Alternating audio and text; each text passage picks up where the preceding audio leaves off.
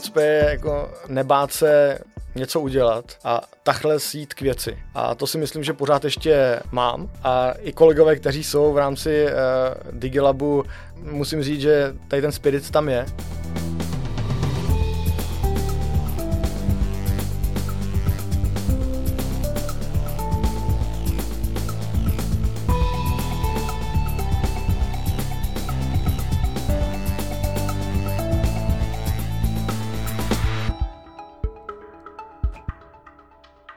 Posloucháte Simply Clever, nový podcast o technologických inovacích, který vám přináší Škoda Auto a Škoda Auto Digilab. Jakou roli hraje v automobilovém průmyslu digitalizace, ve výrobních procesech i v autech samotných a jaké technologie se stanou nedílnou součástí našeho cestování? To si můžete poslechnout každé dva týdny na webu simply clever podcast tečka cé zet nebo ve svých oblíbených podcastových platformách, tak si nás dejte do oblíbených, aby vám další epizody neutekly. Prvním hostem je Vít Lichtenstein, dnes projektový manažer Škody Auto, který se po třech letech vrátil ze svého působení v Izraeli, kde za Škoda Auto Digilab Israel skautoval tamní startupové prostředí a vybíral technologie vhodné pro implementaci. Rozebereme, v čem je izraelský přístup k inovacím jiný, co si z toho může odnést společnost, jako je Škoda Auto, a co znamenají hebrejská slovíčka chucpe a tachles.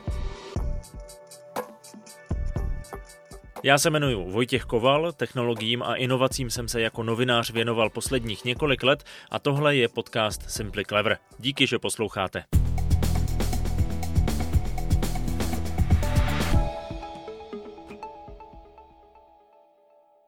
Ahoj Vítku. Ahoj. Ty jsi tady teď jako projektový manažer Škody Auto, ale dřív si působil jako šéf technologického skautingu pro Škoda Auto Digilab Israel v Tel Avivu. Jaké je to být zpátky? Je to zvláštní pocit, protože jak Izrael funguje a vůbec jakým způsobem ta společnost funguje, je naprosto odlišná oproti České republice. V České republice je všechno daleko pomalejší, v Tel Avivu je všechno rychlé, ty zvuky jsou tam daleko intenzivnější, takže je to zvláštní jiný pocit. Pro mě je to pocit příjemný, protože jsem zpátky doma a teď se snažím uplatnit to, To jsem se naučil v Izraeli pro Škoda Auto. Já jsem si tě sem pozval právě kvůli těm zkušenostem z Izraele. Můžeš popsat vlastně, co ta práce technologického skauta znamenala, jak to vypadalo?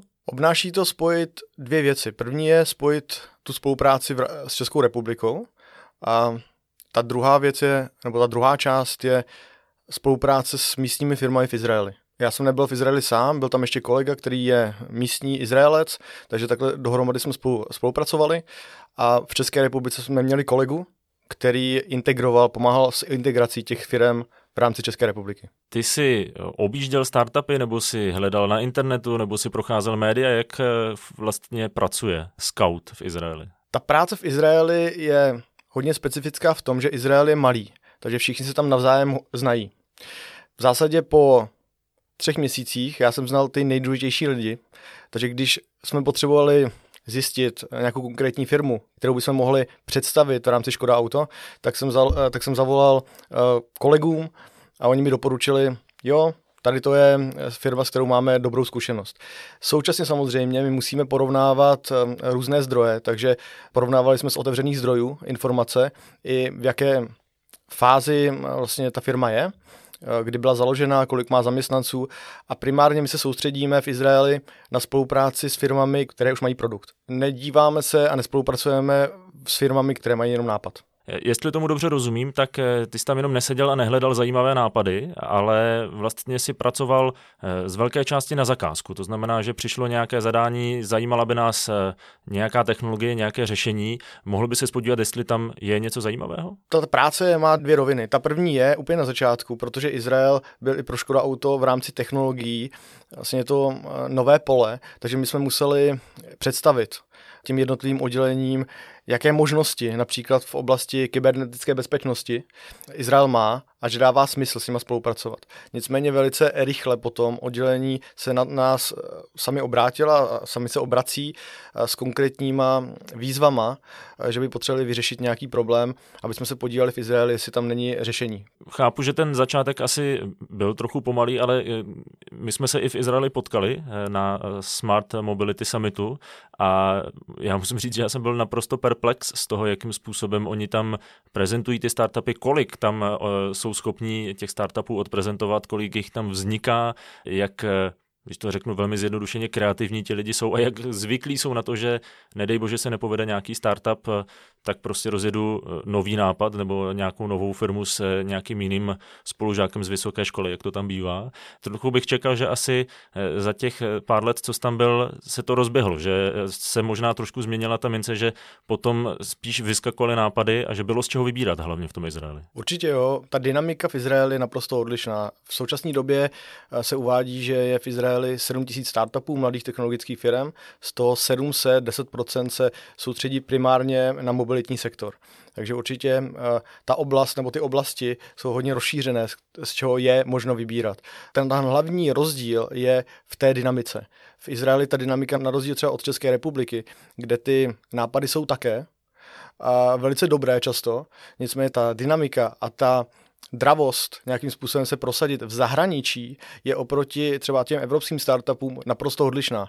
Ty jsi zmiňoval Smart Mobility Summit, kde se prezentují ty startupy velkým konglomeracím, který s nimi chtějí spolupracovat a v zásadě velice rychle ty nadnárodní firmy během tří měsíců dokážou otestovat to řešení v Izraeli. To naproti Evropě často není. V Evropě to testování a vůbec ta spolupráce je delší. Ale má to dvě strany té mince. Ta rychlost je samozřejmě jako výhodná, nicméně co my v Evropě dokážeme udělat a jsme v tom dobří, je ta systémovost. To je něco třeba, co v Izraeli podle mě tak není tak silně zakořeněné, je to doopravdy spíš jako hit and run, že se snaží rychle dostat do nějakého cíle a my v České republice a v Evropě se snažíme nějakým způsobem něco budovat dlouhodoběji. A integrovat takže ta řešení do stávajících systémů. Řekne. Přesně tak, takže není to jenom, že my v Izraeli se máme něco učit, ale podle mě i Izraelci se mají hodně co učit od nás a já doufám, že za ty tři roky, co jsem tam byl, tak jsem něco z České republiky tam přenes. Je pravda, že Izraeli se říká druhé Silicon Valley. Já tam mám zkušenost jako novinář a i mě se tam snažili prodat několik startupů za těch pár dní, co jsem tam strávil, takže si dovedu představit, že v jeden moment to možná bylo už jako, nevím, jaký je český výraz, ale overwhelming. Neměl jsem tam pocit v jeden moment, když si je zastavil, řekl chlapci, já až budu něco potřebovat, tak za váma přijdu. Důležitá je příprava. Příprava, co doopravdy chcete, jaké startupy hledáte. Takže úplně na začátku vy si musíte uvědomit, jestli hledáte startupy, technologické firmy, které už mají řešení, jakým způsobem to řešení chcete posunout, jak rychle na vlastně to řešení tlačíte pro integraci. A potom vlastně to není tak overwhelming, není to tak objímající, že je toho příliš, ale to soustředění, ten fokus je v tomhle případě jako zásadní. S tím souhlasím, že těch možností je tam spousta, možná pro někoho až příliš, ale pokud máte to soustředění, tak se to dá velice jednoduše ovládat v tomhle smyslu. Je třeba si tam nastavit nějakou hranici, nějaké mantinely. Určitě. Pojďme možná někomu, kdo nebyl v Izraeli, nezná ho tolik, vysvětlit, jak je možné, že to je tak inovativní prostředí, tak jak to popisujeme, protože ono to je skutečně jako velmi vydřené možná i to, jakým způsobem oni tam fungují, protože ono to vlastně vychází částečně z nějaké historie jejich vlastní. Izrael je země na Středním východě. Od roku čtyřicet osm, kdy Izrael byl založen, tak se tam přistěhovávají lidé z celého světa, což i z minulosti je vidět, že potom přináší různé nápady a vlastně tlačí je do toho, aby, aby udělali a produkovali to nejlepší, co můžou nabídnout. Současně žije ho hodně pospolu. Je to z toho důvodu, že není, nejsou tam úplně přátelské vztahy sousedů a například složka armádní, bezpečnostní je tam velice důležitá. Takže v Izraeli je tři roky povinná vojenská služba pro muže, dva roky pro ženy a tam se samozřejmě za tady ty léta vytváří vazby, které potom přechází i do normálního života. A například startupy velice často vznikají tak, že v rámci povinné vojenské služby, když se tam někdo takhle potkal, tak potom si založili ten startup dohromady. Nicméně v Izraeli je taky důležitý to, že zakladatelé startupů nejsou jenom mladí e, lidé, ale jsou to většinou e, jako zkušení manažeři, kteří mají zkušenosti jak buď třeba z armády nebo i z korporátu, je mi čtyřicet, padesát i víc a nebojí se založit ty firmy a založit startupy v pozdějším věku. Takže tohle je určitě jako rozdíl. Současně je to ten melting pot. Střetávají se tam ty různé národy. Například v devadesátých letech se přistěhoval milion lidí z bývalého Sovětského svazu do Izraele. A to se říká, že je jeden z důvodů, proč takový počet inženýrů, jako největší počet inženýrů vlastně pro capita na osobu v rámci světa je v Izraeli. A to je samozřejmě motor i potom rozvoje těch startupů, když máte jako inženýry z bývalého Sovětského svazu. Nicméně je to puzzle všech tady těch věcí, který je daný dohromady. A není to na to jedna odpověď, je to doopravdy jako hodně komplexní situace. A určitě ještě z toho biznisového hlediska je to, že Izrael primárně míří ven. Primárně míří na okolní trhy, což v rámci v Evropské unie nebo v rámci Evropy máme čtyři sta milionů obyvatel. Česká republika skoro jedenáct milionů, a takže se soustředíme na, na náš interní trh. Ale Izrael okamžitě, když si se startupy zakládají, míří ven, míří do Evropy, míří do Ameriky, jdou si tam pro peníze. Chtějí to prodat. Chtějí to prodat a ví, jakým způsobem to prodat. Jo, a to je něco, co taky určitě odlišuje Izrael a nějakým způsobem i nerostné bohatství, které nemají, jsou prostě v oblasti, kde oni musí exportovat svoje nápady a musí být ti nejlepší. To je určitě něco, co odlišuje Izrael od ostatních zemí.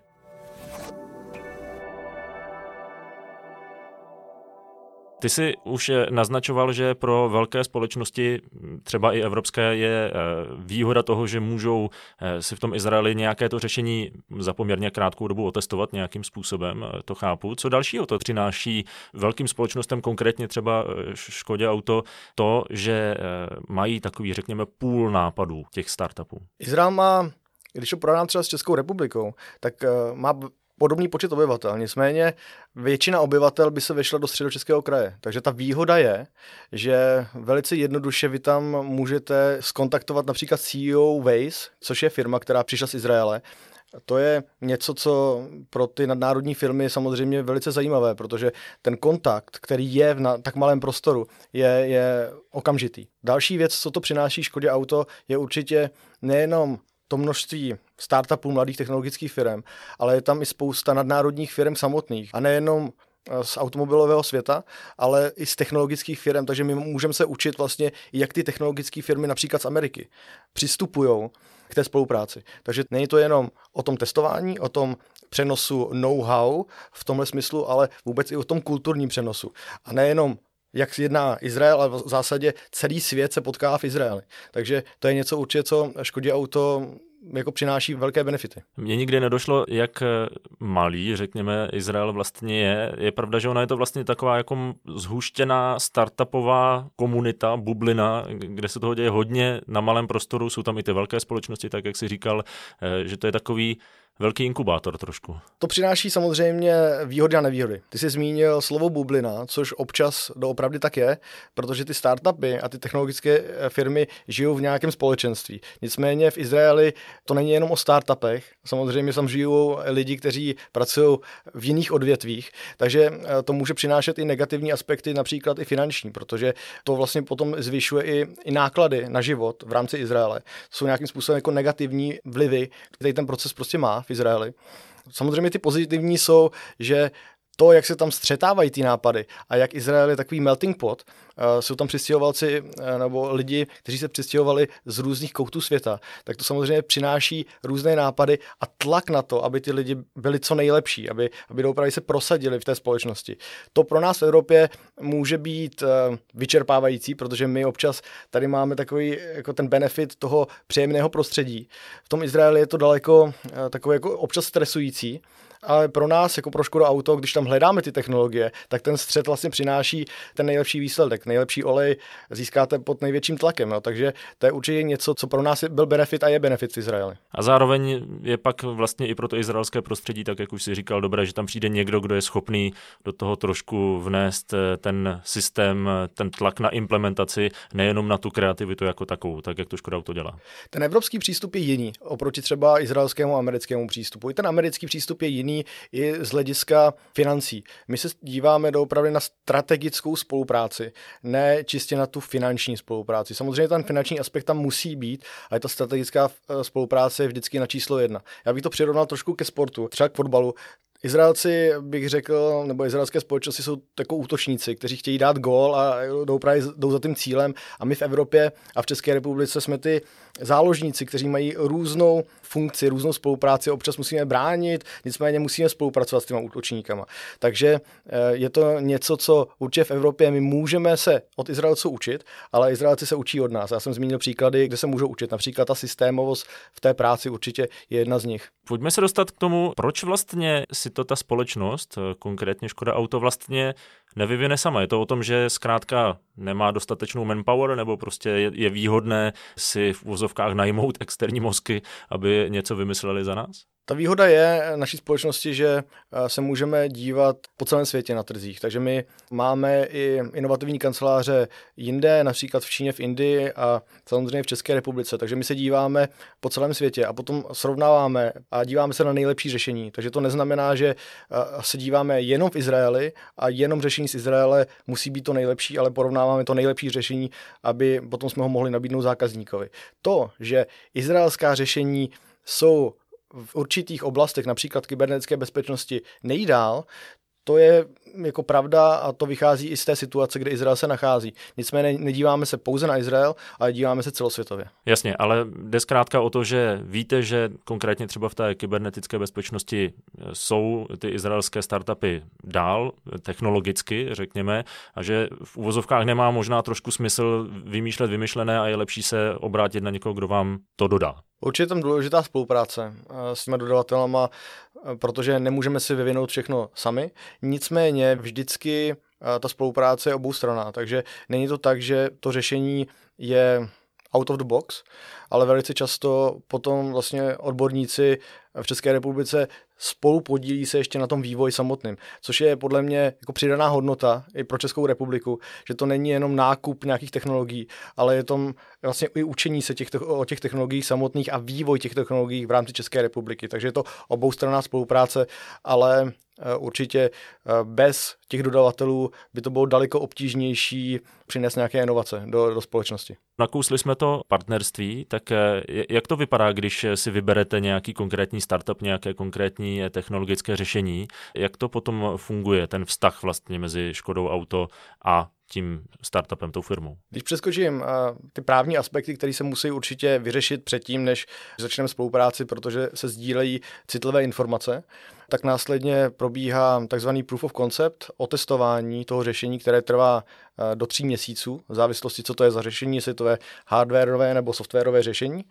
A následně potom oddělení, které ty odborníci, kteří porovnávají a ví to svoje odvětví, se rozhodnou, jestli chtějí to testování rozšířit do roku, do, do širšího testování, a potom v roce většinou je rozhodnutí o integraci toho řešení v rámci Škoda Auto. A integrace znamená, že si zjednodušeně řečeno to řešení koupíte nebo nějakým způsobem investujete do toho daného startupu, stanete se nějakým podílníkem v tom startupu, anebo se ten startup jednoduše stane prostě externím dodavatelem Škoda Auto? V Izraeli a z Izraele ta spolupráce je strategická, tak je to většinou na spolupráci jako technologický dodavatel toho řešení.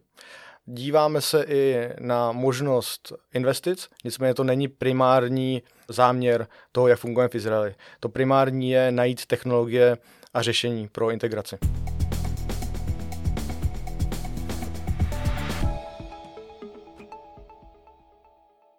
My se celou dobu bavíme trošku teoreticky. Pojďme se dostat ke konkrétním příkladům řešení, které už jste třeba i implementovali. Chápu, že o té několikrát omílané kybernetické bezpečnosti se asi moc bavit nebudeme, tam toho moc říkat nemůžeme. Nicméně, co jsou taková řešení? Já, když jsem byl v Izraeli na tom zmiňovaném Smart Mobility Summitu, tak jsme tam zkoušeli například řešení projektu Silencio, které vlastně vytvářelo jakousi zvukovou bublinu nebo nějakým způsobem pracovalo se zvukem problém za jízdy v autě, tlumení hluku telefonu nebo telefonátu vlastně za jízdy. Byl tam takový hezký příklad, že když jedete na dovolenou a máte hlučné děti vzadu, tak si je můžete v uvozovkách vypnout. Tak co jsou takové další technologie, oblasti, které vás tam zajímaly? Každý čtyři měsíce my se díváme na jinou oblast. Ten fokus je v tomhle smyslu důležitý, jak jste zmiňoval, že je tam strašně moc možností. Takže za ty tři roky my jsme se dívali na různé oblasti, například z oblasti z há er, zajištění bezpečnosti v rámci auta, nebo například i velká data.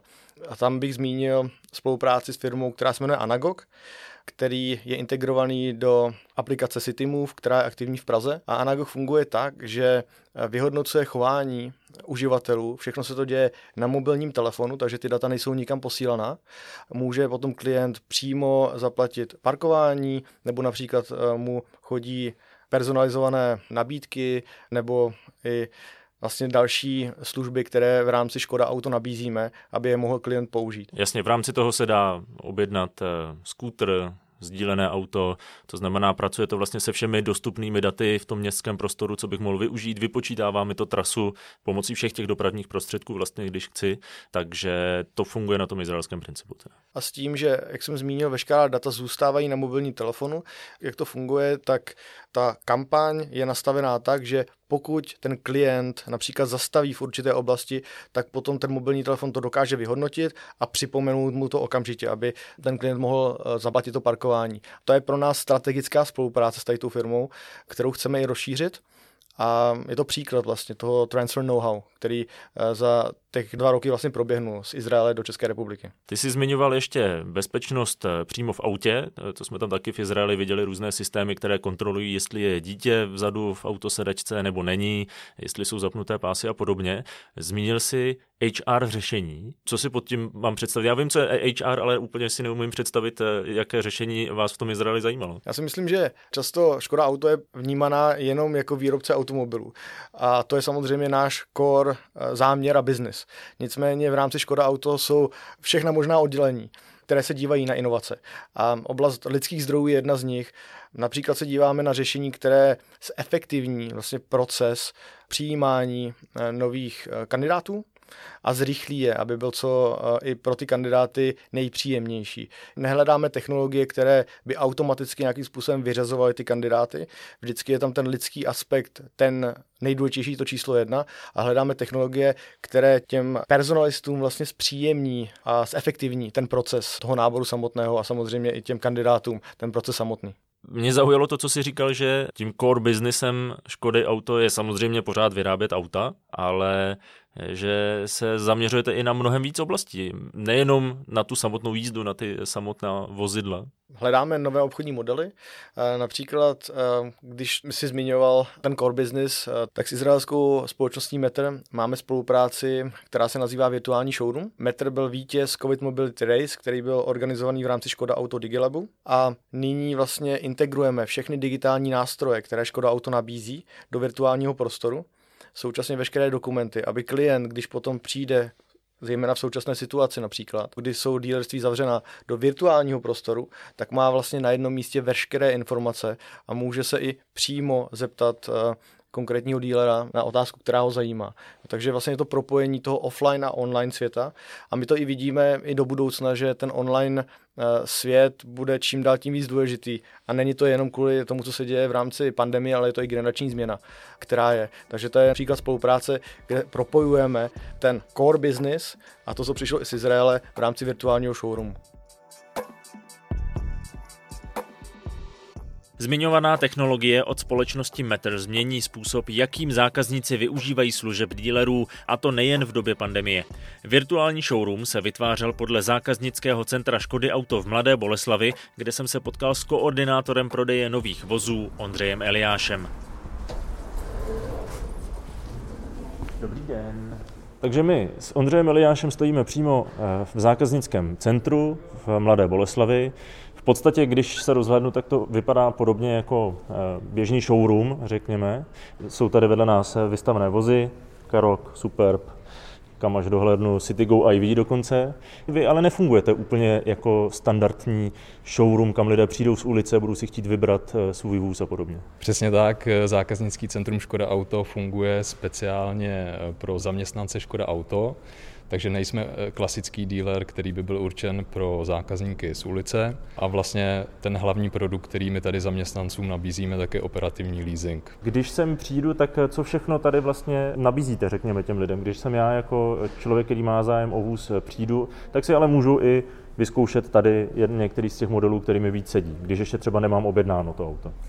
Samozřejmě pokud nejste rozhodnutý, jaký model byste chtěl, tak máme tady k dispozici vlastně všechny modely, které má Škodovka v nabídce, takže si je můžete přímo fyzicky prohlídnout, sednout si do nich, zeptat se i tady kolegyň na recepci na veškeré detaily k tomu vozidlu, ať už technické a podobně. Takže kolegyně s váma případně rádi to auto projdou, ukážou vám vlastně všechno, co k tomu patří. Takže o těch autech se tady od nás dozvíte vlastně úplně všechno, co potřebujete. Jasně. Je tady klasicky i takový ten doplňkový prodej, různé i oblečení, suvenýry, vidíme tady modely litých kol, které si můžete k tomu autu doobjednat. Za námi visí můj oblíbený prvek, já to mám strašně rád, barevný vzorník vlastně, ty barevné koule pověšené na stěně. Takže v tomhle ohledu to vlastně vypadá skutečně podobně jako většina těch showroomů. Ten showroom je naprosto standardní, akorát, že my jsme v trošku specifických podmínkách, protože zákaznické centrum architektonicky kopíruje předchozí budovu, která na tomto místě stála, to byla slévárna U Dobrých. To bylo vlastně jedna z prvních hal, kde Laurin s Klementem začínali vlastně svoji podnikatelskou dráhu. Takže na tomhle místě potom vyrostlo v roce devadesát devět zákaznické centrum. Jak vlastně bude vypadat ten virtuální showroom, když se přihlásím přes stránky Škody Auto? Tam bude taky nějaká takováto virtuální vstupní hala? Bude to vypadat vlastně úplně stejně, jako to vypadá teď, když tady stojíme. Budete mít možnost si projít vlastně celý ten showroom, jako kdybyste ho teď tady fyzicky procházel. Dokonce si budete moct sednout virtuálně dovnitř těch vozidel, rozhlídnout se uvnitř těch vozidel, takže vlastně z pohodlí svého domova si budete moct kompletně tady projít celé zákaznické centrum, jako kdybyste sem prostě přijel a fyzicky byl tady. Zároveň to originální příslušenství, které je tady vystaveno na těch stěnách, tak na tom budou aktivní odkazy, které vedou vlastně dál třeba na Škoda e-shop a, a případně jsou propojeny s dalšími aplikacemi, takže už u nich pochopitelně uvidíte cenu u toho originálního příslušenství, případně jak tamhle vidíte třeba vystavené disky na, na naše modely, tak samozřejmě my z důvodu prostoru tady máme vystaveno velmi omezené množství těch disků, takže tam samozřejmě ale bude odkaz, kde vy uvidíte veškerou nabídku těch disků a podobně, takže to virtuální prostředí má samozřejmě spoustu svých výhod. Digitální prostředí pojme rozhodně víc variant disků než fyzický showroom. Rozhodně je to tak. Pro zákazníka ta hlavní výhoda je v úspoře času. Já bych to tak viděl, protože pokud je zákazník ze vzdálenějšího místa, nemusí vážit cestu k tomu dealerovi a prostě si sedne k počítači u sebe doma a, a přímo už se podívá na ten virtuální showroom.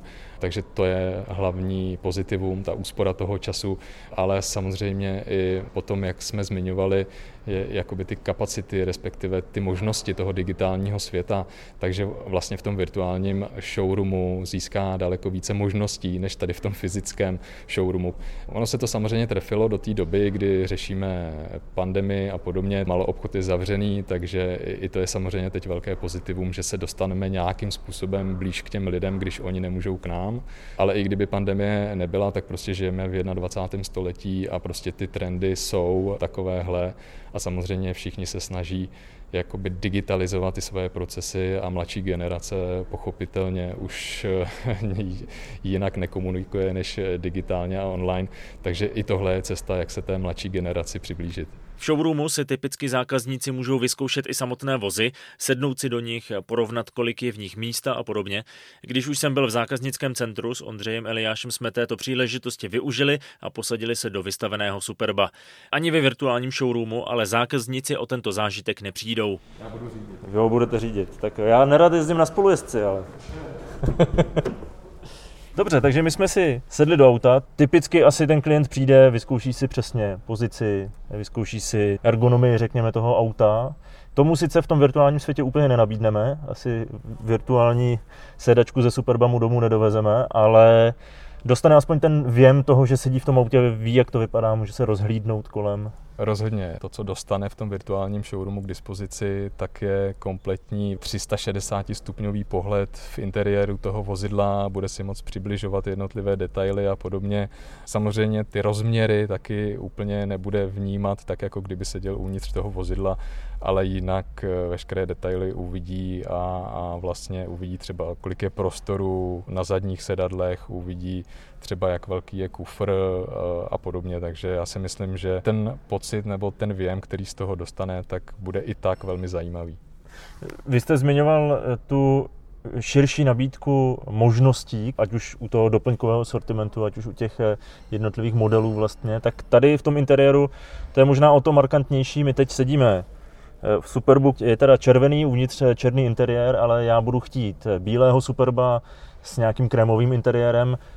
A vy ho tady fyzicky v showroomu nemáte a asi těžko přivezete každému klientovi přesně to auto, které chce a které by se mu líbilo. V tom virtuálním světě mu to prostě přepnete a on si to prohlédne. Tam ty možnosti samozřejmě jsou neomezený, protože například v tom virtuálním showroomu jsou prokliky na car konfigurátor, takže tam ten zákazník už si samozřejmě může vybrat variantu, jakou přesně požaduje, ať už jsou to varianty interiéru, různá výbava a podobně, takže tam už si zase může vyzkoušet všechno tak, jak požaduje on sám.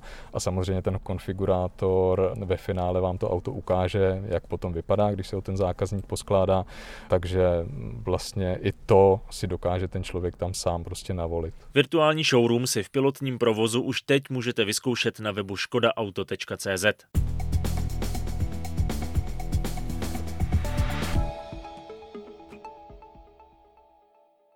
Já se vrátím možná trošku k tomu, co jsme probírali na začátku, ale zeptám se jinak.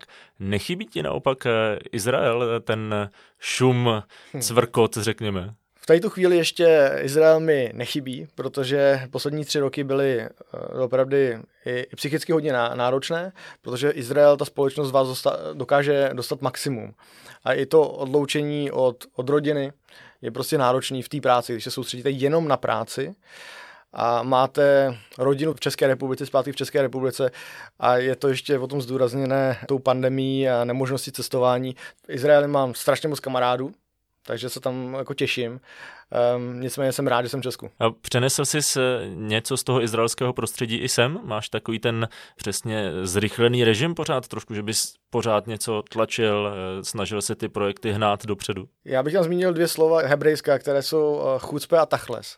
Chucpe je jako nebát se něco udělat a tachles jít k věci. A to si myslím, že pořád ještě mám. A i kolegové, kteří jsou v rámci uh, Digilabu, musím říct, že tady ten spirit tam je. Takže to je něco, co jsem si určitě z Izraele odnesl. Občas tlačím věci, uh, kde před třemi lety bych například ubral. Takže to je určitě nějaká změna, která i jako u mě pozoruju, že došla. A uvidíme do budoucna, jakým způsobem ještě budu jako fungovat, jestli ten chucpe a ten tachles tam zůstane, nebo se to posune někam jinam. Tak já bych ti přál, ať to vydrží. Nezní to úplně negativně. Určitě to negativní není, ale je to, je to odlišný přístup oproti tomu, co jsme zvyklí zejména v České republice. Vítku, moc krát děkuju, že jsi sem přišel do studia a držím palce tady v Česku. Děkuju moc, díky za pozvání.